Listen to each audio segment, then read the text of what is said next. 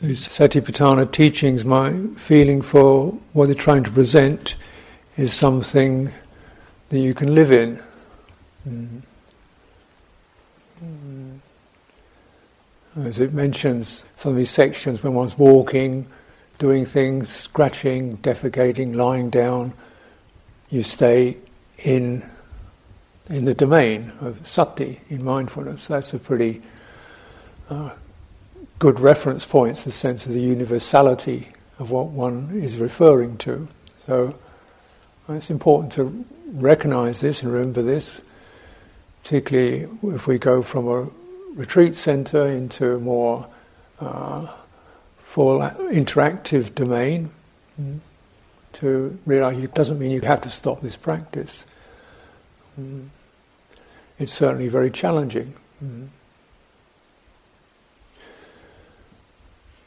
But that's why you sort of prune it down to certain bases that you can stay with body. Yeah, wherever you are, your body's there. Feeling, yeah, you feel things.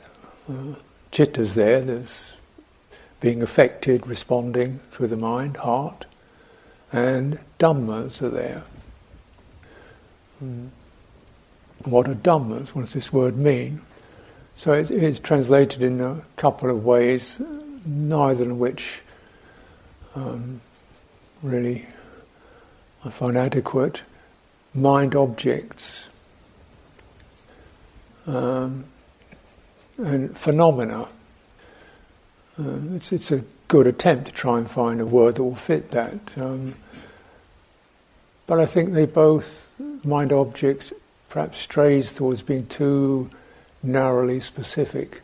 What's a mind object before we think of a thought?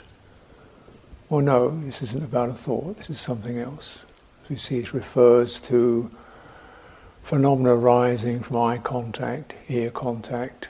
This isn't just a thought. Mm. Phenomena, good, but it's kind of so Latin, you know, or Greek.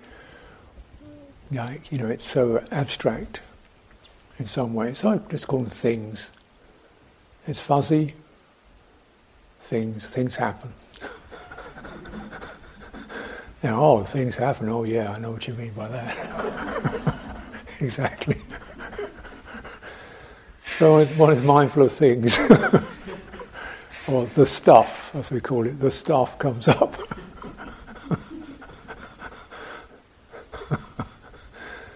and uh, in this last um, section on, on things, on Dhamma. There's a number of references, hindrances, which we touched on, aggregates, which just looked at briefly, and even more broadly and perhaps more easy to get hold of, the senses, the sense bases. Here, the bhikkhu understands the eye, he understands forms, he understands the fetter that rises dependent on both fetter, um, grasped quality, is more specifically used to refer to what are called the ten fetters. And the ten fetters, all aspects of self, self view. You recollect the ten fetters, the first three are to do with the self as the personality. Personality, it's this kind of, you know what that is, um, that led by the chattering mind, social conditioning, um, you know, living inside this body kind of thing, mm. mind state inside the body, the personality, often moulded profoundly by family, social conditioning, and so forth. Um, this is the first level of these fetters, mm, mm, in which we get attachment to systems and customs. What's the right way to do things? How do you do things? You know, how do I fit into the social norm? We get automatic, you know, we get society is based upon making people more and more conformist to create a sense of congruity. And naturally, this means everybody's what's the right thing to do, what's the right way to dress, what's the right way to say hello, what's the right way, you know, the right way.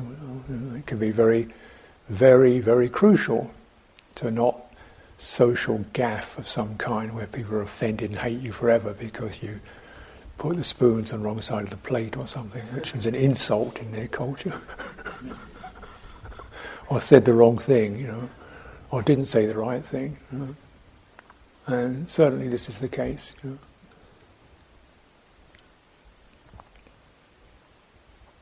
So this begins up doubt. Am I okay? Am I not okay? What should I refer to? What's there to tell me what's right or wrong? And we start thinking. So this is the this is the person who has not uh, entered the stream because they don't have a reference to anything to orient themselves around apart from social customs, traditions, conventions, techniques, and so forth. Mm. So, so they, don't actually found confidence in their chitta, their dhamma practice. So this is the first level of the fetters. Mm. Second level deals with the sense of self as a being who's affected by pleasure and displeasure of various kinds, both um, worldly and we might say spiritual. And these associated with resistance, you know, resistance to, to feeling or gratification through feeling, even its feelings associated with mind states or subtle mental phenomena. So this is the second level of these fetters, which is successively severed through what's called the um, once returner, non-returner, and the last one is the, the fetter of being anything, sense of being something, mm. Occupying a certain space or territory or state of consciousness, mm. which is what the arahant relinquishes. An arahant is called a person of nothing. no success, no failure, a person of completely nothing. Uh, nothing they hold on to, nothing they resist. So it's very much a dismantling of those fetters. So we can look at this if we use that, that frame of reference to that word, behind that word, we look at the fetter established on sense contact, sensory awareness, I am here, that's there. Mm. And uh, I'm in here, that's around me, the auditory consciousness, this is me who's being touched, tactile consciousness. And um, this is not even a conceptual thing, it's immediate way we're sort of formed into that fettered consciousness. Mm.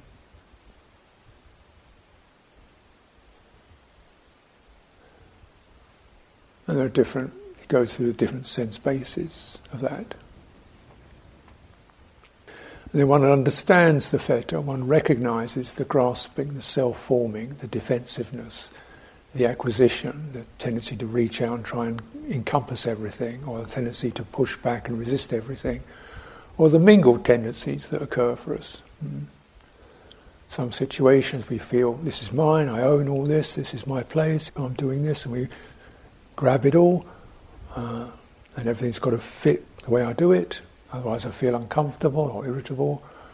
Other situations I just defend myself against, feel alone, isolated, hold my own. You know, so kind of withdraw from situations, withdraw from contact, withdraw from relationship, withdraw from making any statement that people might object to. Because, you know, it's this vibhava. I don't want to be here. And it's not as if we are in one all the time, we fluctuate. And we have different levels of what we feel we own or belong to. You know? So you get extreme narcissist, I own everything, I am wonderful, you have to fit into my world, my planet, my universe. And these are people who generally run for office. You know?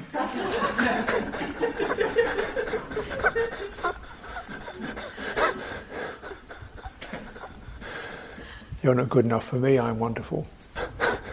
and you get neurotic is, well, I'm not anything, I'm pathetic, I'm not wanted here, uh, you know, and so forth. Know, and a good amount of those go to meditation retreats. or, or become monks, you know, to avoid the discomfort of relationship, uh, having to negotiate, you know, uh, dealing with one's sense of inadequacy. Uh, uh, so these are the bhava vibhava currents that eddy through the mind, the asava, bhava vibhava current. I want to become everything, I want to become nothing. I want to own everything, I want to get I want to get away. To, this is mine, I don't want to take responsibility. You know, this kind of eddying around that can fluctuate, dependent on what we see, we hear, uh, even what touches us, physically touches us, and most profoundly, what our mind conceives of. So, of all the senses, as I was saying the other day, you know, you look through the way they're listed eye, ear, nose, tongue, body, mind, they're interested in terms of intimacy. Visual consciousness, not intimate at all. I can see things, they don't necessarily see me. If I see something, I can be sure it's a good way away. Hmm? And I can turn my head and not see it. And if I peek round a corner, I can look at somebody not seeing me. That's pretty safe. you get down to, you know, getting up your nose, it's getting fairly intimate. Tactile, very intimate. Could be extreme pleasure, displeasure, or mixtures of the two, you know. So sexual contact can be appalling, wonderful, and probably a lot of it's just kind of trying to make it work some or another, and because uh, people have diff- different wiring, you know. but certainly not what you'd imagine it's going to be. That's for sure. but it's extremely, you know, sensitive because, it, and then on the bodily sense, you begin to get a sense, really, really, of relationship. You know, like if something touches me, I touch it, and vice versa. So how's this going to work? Mm. Could be pleasant, it could be deadly. So it's extremely tuned in. Mm. And beyond that, you have mind consciousness. So, mind consciousness, you're so in it that the sense of me is in this very confused, tumbling experience of you're both, you know, the one who does the thinking, then in a split second you're the one who's afflicted by thinking. You're one who wants to come up with a great idea, and a split second later you're the one who wants to stop thinking. Because these thoughts are driving you nuts. And you think about that. How you'd love to stop thinking, so you keep thinking how you're going to stop thinking. And there's this kind of you know, merry-go-round turmoil in the mental consciousness. You know? So the hmm, yeah, where the sense of self just keeps moving between being the one who's afflicted by the thought and being the one who does the thought. Because of course it's a ghost, it's a phantom. It's just thinking and emotional responses to those. Mm.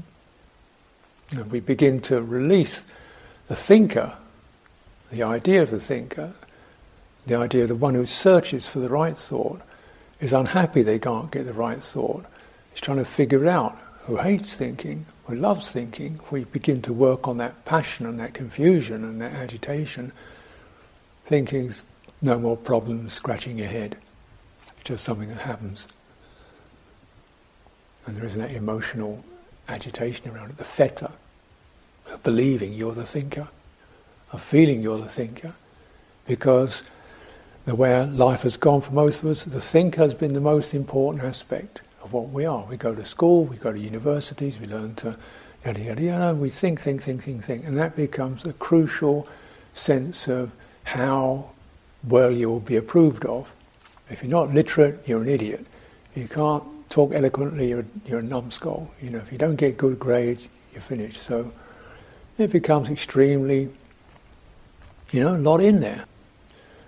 Hmm? And then meditation, it's the opposite. If you can't stop thinking, you're an idiot. you can't stop thinking, you're a useless meditator. So suddenly the, you know, around the other way. you get cred here for not being able to think. oh, very good. so now when you come from this, where you to, to the world, we call it outside, suddenly your thinking capacity, that's one of the big things, suddenly has to get into gear and get going and work out some convincing strategies. and the last month you've been recognizing how stupid your thinking is. and how you want to kind of quieten it down. Now you've got to actually get it on the road and rev it up to get going. Wow, what's the answer to this? Acquire dispassion towards thinking. And then that works in both instances, you know, because it's not the thinking, it's the fetter. The fetter is the grip. I am thinking, I am the thinker. That feeling of everything rests upon my thoughts. My thoughts of my way of feeling is very important. And only my thinking is going to hold me together. I'm going to figure out how I'm going to get out through this situation, what I'm going to do about the rest of my life, you know, let alone get through the next hour. It's not going to get you there. That vehicle is not going to get you there. It's not going to get you there. It's not, you're not going to be able to figure out what to do with the rest of your life. I'd recommend you be very cautious about even figuring out well, how you're going to get through the day. just the main thing is, well, how you get through the day, just trust your awareness, settle in your body, steady, stay tuned in, feel what's happening in your heart. Vitakka, point, vichara, sample, what's happening? Anxious? Let's deal with that. Impatient? Let's deal with that. Restless? Let's deal with that. Great ideas? Let's deal with that. Vision for the glorious future? Let's deal with that. Hmm? then you're really working, turning towards where the, the fetter and its fever, the fever that occurs around it, the fever of self, the fever of becoming, the fever of being able to predict what I'm going to be, how it's going to be, the fever of becoming something. Because whatever, for sure, you know, this process is going to go on until you die, and you can't determine when that's going to happen, but you can determine I'll maintain awareness, I'll use the body to, to steady me, to give me a sense of an orientation, I'll refer to my ethical standards, tune into the heart, and the rest of it's going to be a bit strange. but I guess I'll learn to live with it. And that's working. So just bear in mind that these sense bases, of which the dominant one is the mind, mano vijnana. So I call this the external mind because it's thinking about. It's about something, isn't it? So it, it puts things in abstract. By four o'clock this afternoon, by Christmas, by next year. It's thinking about, it creates an idea because there's no such thing in reality as Christmas or next year. It's just another light, dark, warmth, cold, same as it was today, in some level. Know? So it generates these these dhammas, right? You know, fabricates these concepts and symbols, then gets fascinated and mesmerized by them, and then gets trapped by them. You know, it creates them, thinking this will give me certainty, and then gets trapped by them. I've got to get this done by next year. What? What's, what's the next year? What, well, I don't see any next years. I've got to get somewhere by Tuesday. I don't. Where's the Tuesday? I can't see any Tuesdays. Is it up in the sky? Tuesday? Is it? Uh, it says so on my Google Calendar. it says Tuesday. What's that? It's just something I'm looking at. You know. Now I know what you mean, but just start to. Your mind created that thing with the idea that this will give you certainty, what did it give you? It gave you, I've got to be there, I've got to make this, oh no, I'm not ready for that. Have I prepared for this? It gives you anxiety. Aims for certainty, gives you anxiety.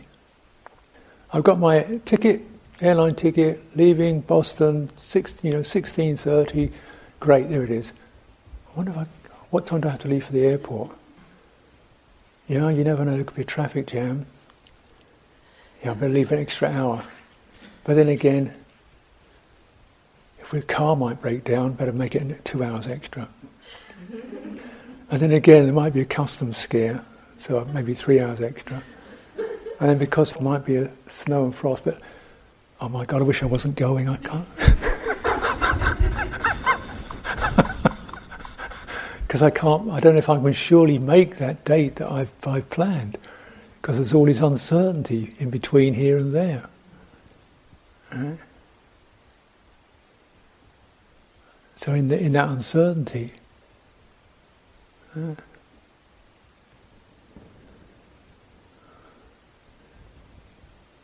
you can't know. You can't know. You may be all figured out when the taxi's coming to take you to the airport. All figured out. You walk out the door, slip on the ice, break your ankle. Sorry, you're not going to the airport.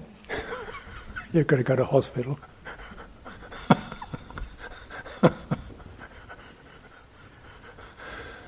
You can't. But you can, okay, here we are. Breathing, body. Deal with it. Now this, this position, this experience of where does the external mind,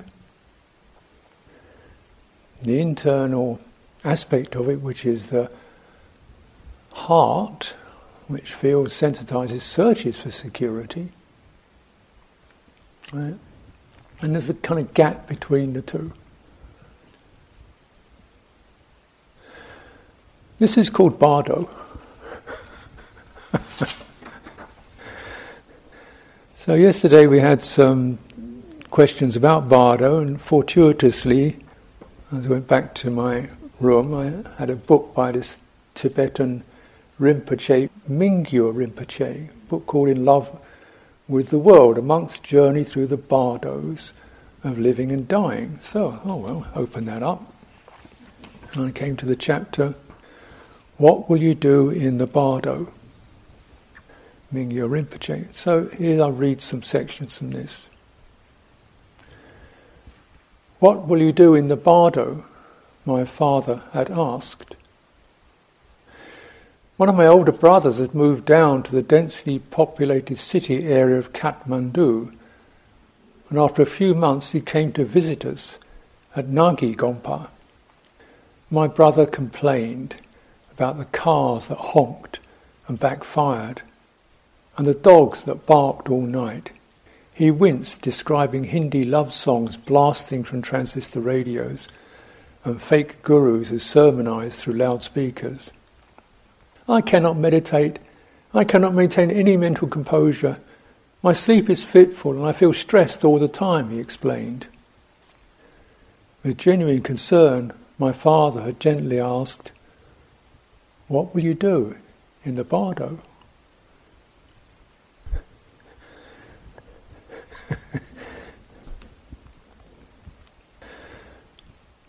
In my tradition, we explore six stages of life and death transitions known as bardos. Impermanence frames the entire cycle, is particularly prominent in the natural bardo of this life.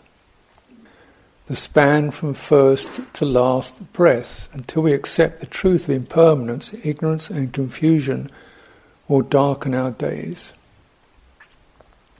And when we say impermanence, this is where I think Anicca means relative or not established. It's not the established, so it's both impermanent and uncertain. Um, it's not established. Mm. The bardo of this life includes the bardos of sleep and meditation. Mm. During this lifetime, nothing takes greater advantage of our present human existence than familiarizing ourselves with our own minds essentially meditation is the most effective tool with which to accomplish this. Mm. after this life, we enter the fourth bardo, the bardo of dying, which begins with the irreversible decline of our bodies. The fifth bardo, called the bardo of dharmata, is a dreamlike passage that leads to the last bardo, the bardo of becoming. At the end of this sixth bardo, we take birth in a new form, and the bardo of life begins again. In colloquial usage, when my father asked, What will you do in the bardo? he was referring to the bardos of becoming, the stage between dying and rebirth, an intermediate period fraught with difficulties for those who have cultivated no mental equanimity. Yet, as my brother's predicament suggested, intermediate also applies to a disturbed mind within this life. My brother was in between a quiet rural life and a noisy urban experiment. He was between the old and familiar and the new and unknown, in between past and present.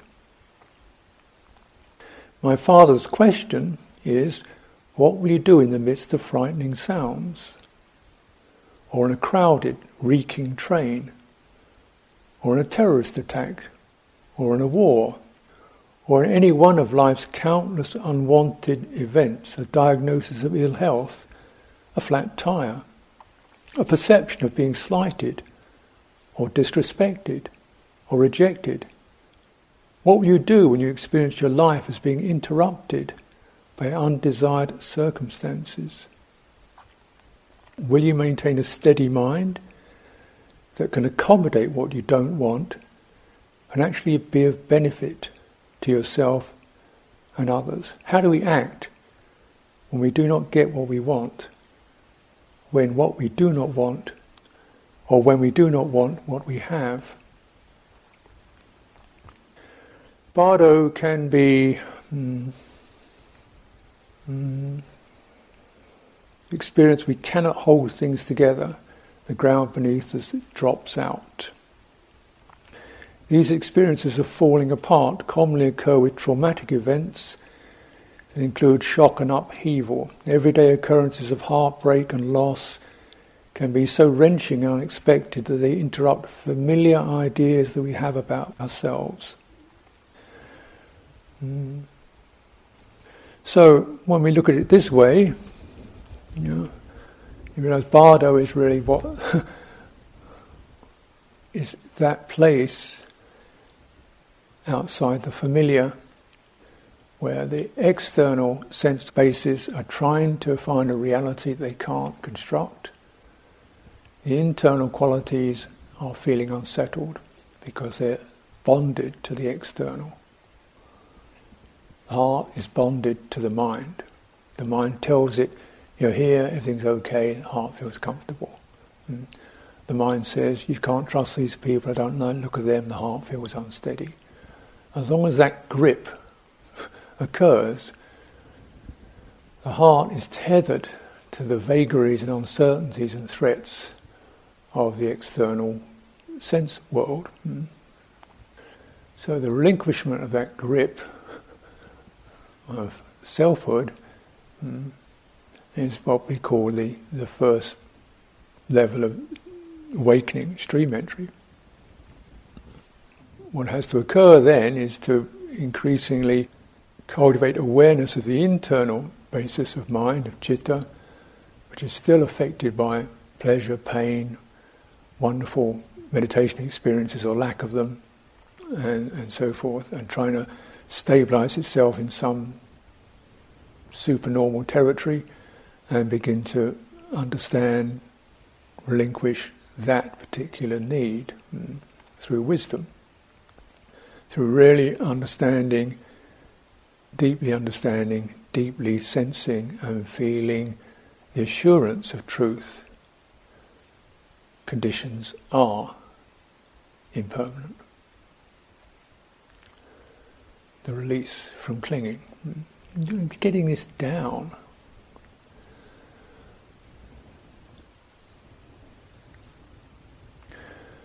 Now, there are different ways you can cultivate these internal bases. So, um, yesterday, mentioning the auditory consciousness, listening to the sound of listening, listening to the listening, you get the internal base opens up. And that's probably the easiest one. Um, and what this does, because it, it tends to um, not have feeling in it. That's why it's relatively peaceful, because it doesn't, it's non relational. Not as acutely relational as tactile is. With auditory, you have some choice. You know, whether you can get away from that sound or it doesn't necessarily see or doesn't necessarily grip you like, like tactile does. So it's much less acutely relational. So it's less feeling in it. This makes it easier, more peaceful. Um, tactile, body, con- body awareness is more volatile, has feeling, and my personal sense why I've always more or less inclined that way is because I, I sense this is where a lot of the old residual habits and patterns lie that need to be released. So, know, we get uh, relation anxiety. Am I okay? Mm. Fear of contact, fear of relationship, pain of relationship, pleasure of relationship, uncertainty of relationship. Most of us probably feel just a little bit nervous when we first meet somebody. I don't think that's a bad thing, I think it's a good thing. It means your system saying, Well, I don't know. Good. good that you don't know. Then you're going to be more alert. you shouldn't just jump in, you know, because you don't know what they're feeling. So there's that sense of nervousness because we're in bardo. We're in the intermediate state, the uncertain state the un, unbecome. It hasn't actually formed yet. And there's that in us which wishes, urges to get a form, definite. That's called becoming. and release from becoming, you don't want to be definite, you want to be maybe so. We'll see what happens. We'll see what happens. If we keep bringing up the good qualities, then what happens will be the best that could happen. That's about all you can know. right? It may not be perfect, but the best that you can do is to bring up enlightenment factors, mindfulness, investigation, so forth, checking yourself. So this uncertainty actually is a trigger for us to look at what, to really apply our resources, the ones that aren't dependent upon the vagaries of sense contact and what people think and say and do, but are dependent upon the purity and strength of our cultivation. These are the treasures you take with you. And those are your assets. And point of retreat is to, to get those and make those strong and use them so they will then serve you when time is needed. And they are needed because we're always in between this and that. We're always in bardo. yeah. As Rinpoche says, bardo can be understood to mean this very moment. The nowness of this moment is the continual suspension in between our transitory experiences, both temporal and spatial, such as the tiny halt that exists between this breath and the next, which I've been mentioning, mm. or the arising and fading of this thought and the next. We can understand this interval as the emptiness that allows us to fully see form. Everything is in between. Mm. even though we cannot pinpoint the exact beginning or ending of anything. Nevertheless, the gathering together of things into categories can be helpful. Each bardo gathers together characteristics that are particular to each stage of our journey. So again, this is, um, thank you, Rinpoche, turning up at the right time.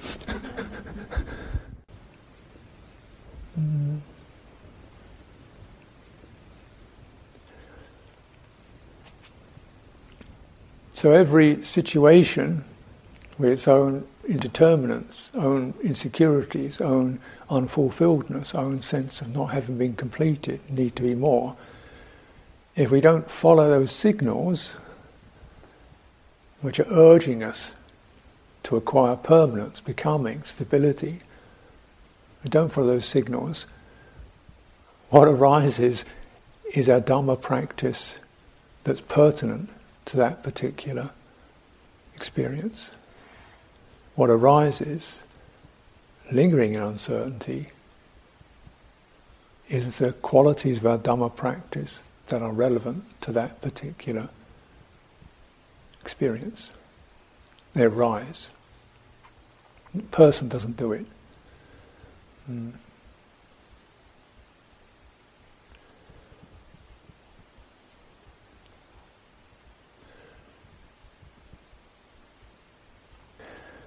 So, although I kind of referred humorously yesterday to a, a kind of a, a bardo as falling off the walking path, it was a bit, I find it easier to talk about myself in flippant ways than anything more actually accurate to what's going on.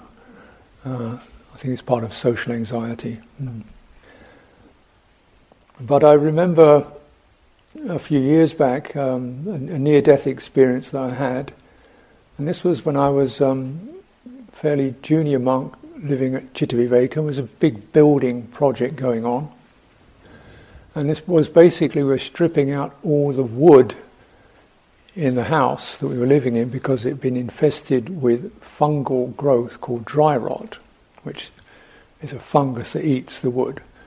So the only cure was to take all the infected wood out and burn it, and then spray the rest of the wood with fungicide, which is poisonous to human beings. This meant floorboards had to go, doors had to go, um, and whatever wood was left, it seemed reasonably okay. We painted with the fungicide. So we worked on this with great diligence, since this was the only place we had to live in and this place was falling apart. I was detailed one day to paint the joists. The joists are the big timbers that um, fill in the space between the ceiling of one room and the next room. They're the basis of the floor, big supportive timbers. So they've taken all the floorboards out. All that were left were these about ten of these main timbers between the emptiness below and the emptiness above. bardo. so I was detailed to do this, and it was getting dark. And we didn't have electricity, didn't have lighting, but we had a, a few um, plug-in light bulbs. So we had these kind of draped around us as a dim light. And then these these joists are only about six inches wide. So I'm trying to crawl along these joists, painting this fungicide on it, and it's dark.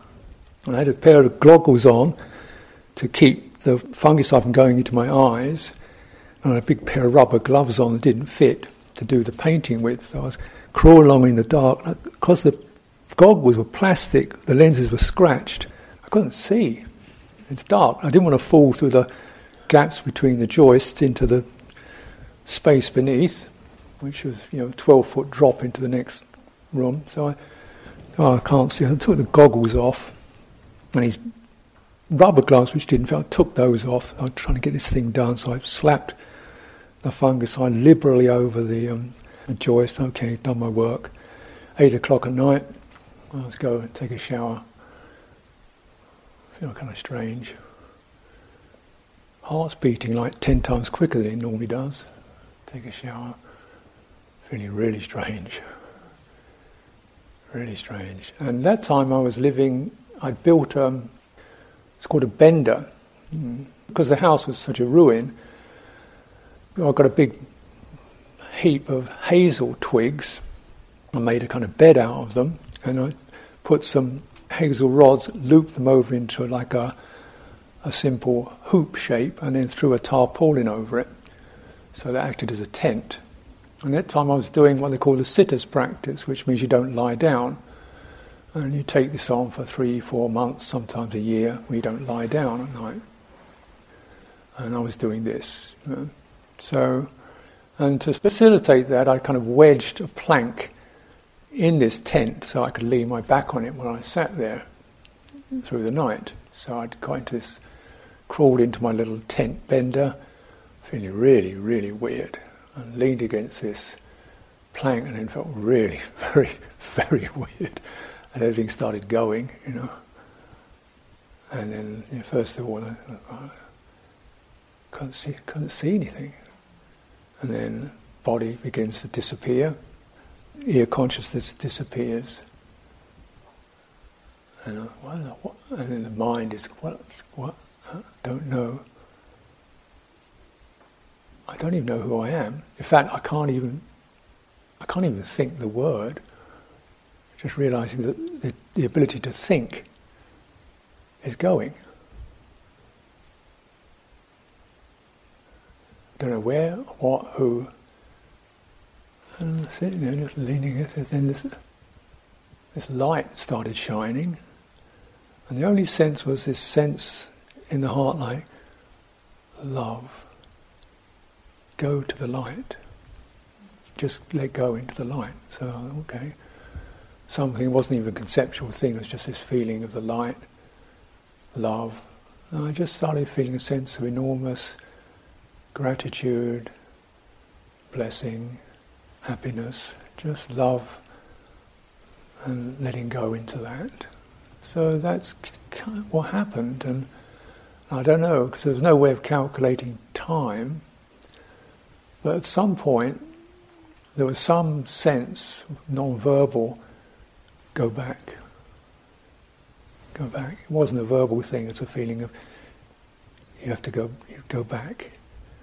And then I realized I was kind of this crumpled heap, kind of half upright, slumped over with a plank behind me. I kind of, kind of huddled. There's a body here, and uh, just curling up with around my navel, just curling up like a fetus around the navel.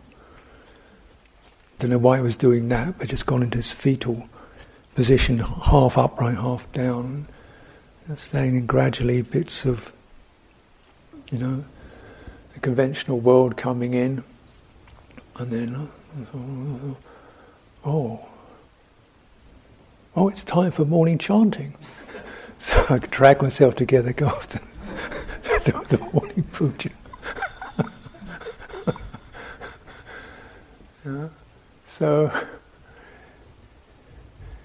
you know, so it seems to me that at that time, you know, what was needed, the Dharma that was needed is like uh, just metta, mudita, surrender, giving oneself, allowing, letting go, trust it, go beyond, just trust, trust, trust, let go, be, be the love, be in the love. And that was the Dharma that arose at that particular time. Didn't have any strategy, and it certainly wasn't thinking way through it. But my, my faith is that that's kind of the way it goes. That's the way it goes. And although probably none of us are going to die tonight, but you never know.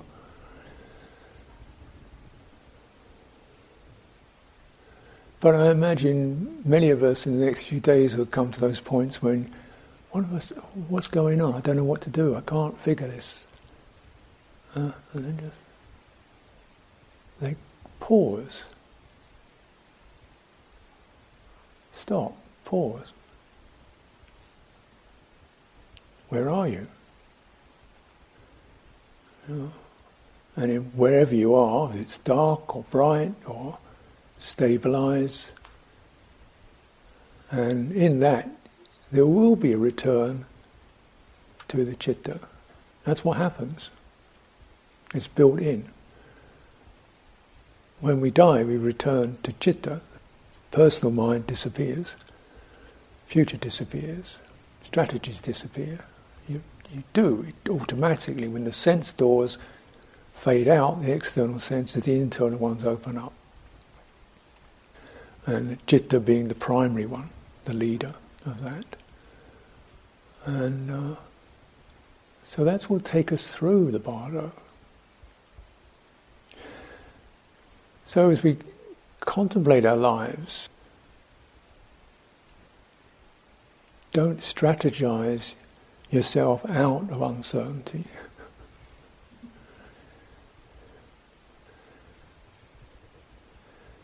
You know, is uncertain, and often we're trying to make it certain. But uh, try just avoid strategizing yourself out of uncertainty. It's uncomfortable, but it will bring up the best in you. Your chitta comes up to the surface and decides, this is what you're doing. and then there's no choice. It's pretty much like how I became a bhikkhu. It wasn't something I figured out. It's just don't know what to do, da, da, da, and then something says, "This is what you're doing." How long for? No, no details.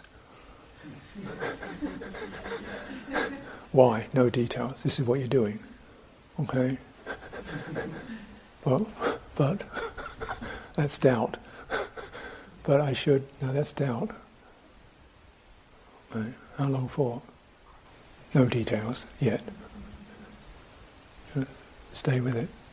Stay with it. Mm-hmm. Stay in the opportunity for insecurity. Mm. Uh, look at the places of control and how many of them make you feel good. Obviously, do to some degree, but long term, how many of the control strategies, the planning makes you feel really comfortable? How much of it just makes you more tight, more impatient, more predictable, less fluent, less flowing, more immediately here? Mm. Uncertainty really helps you do that. mm.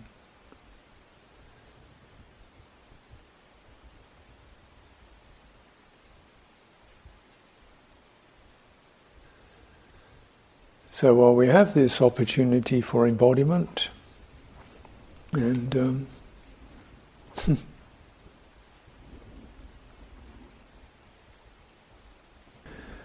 which is what mm, once again Rinpoche seems to back me up.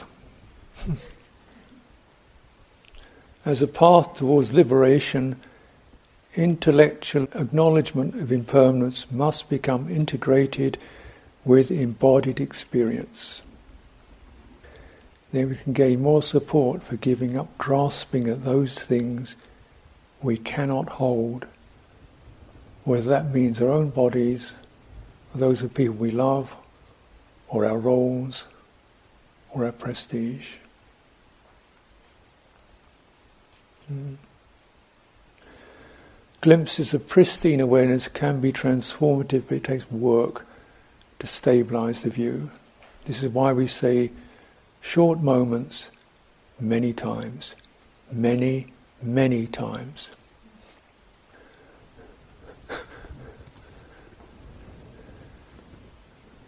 so, you know, as we come to what, this particular transiting from this bardo to the next, forest refuge bardo into whatever. It's a very crucial transition mm, where you get the sense of a form is dissolving, another form is about to arise. You probably have some idea of what it will be. There may be a, a sense of familiarity. Familiarity is dullness. Familiarity is sleepiness. Familiarity is a blanket over awareness. Understandable? Hmm? but stay in the transition. This is a transition. This whole life is a transition. This is where you learn the path and the way and the field of liberation.